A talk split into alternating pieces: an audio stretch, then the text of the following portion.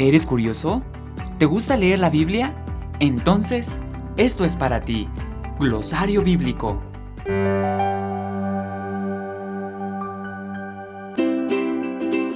¿Sabías que el lugar donde se construyó el templo de Salomón fue el mismo en donde Abraham iba a sacrificar a su hijo?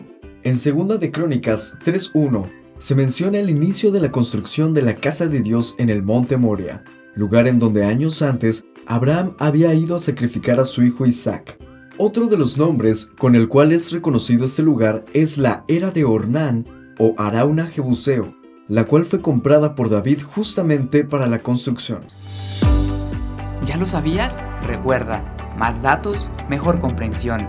Esto fue Glosario Bíblico.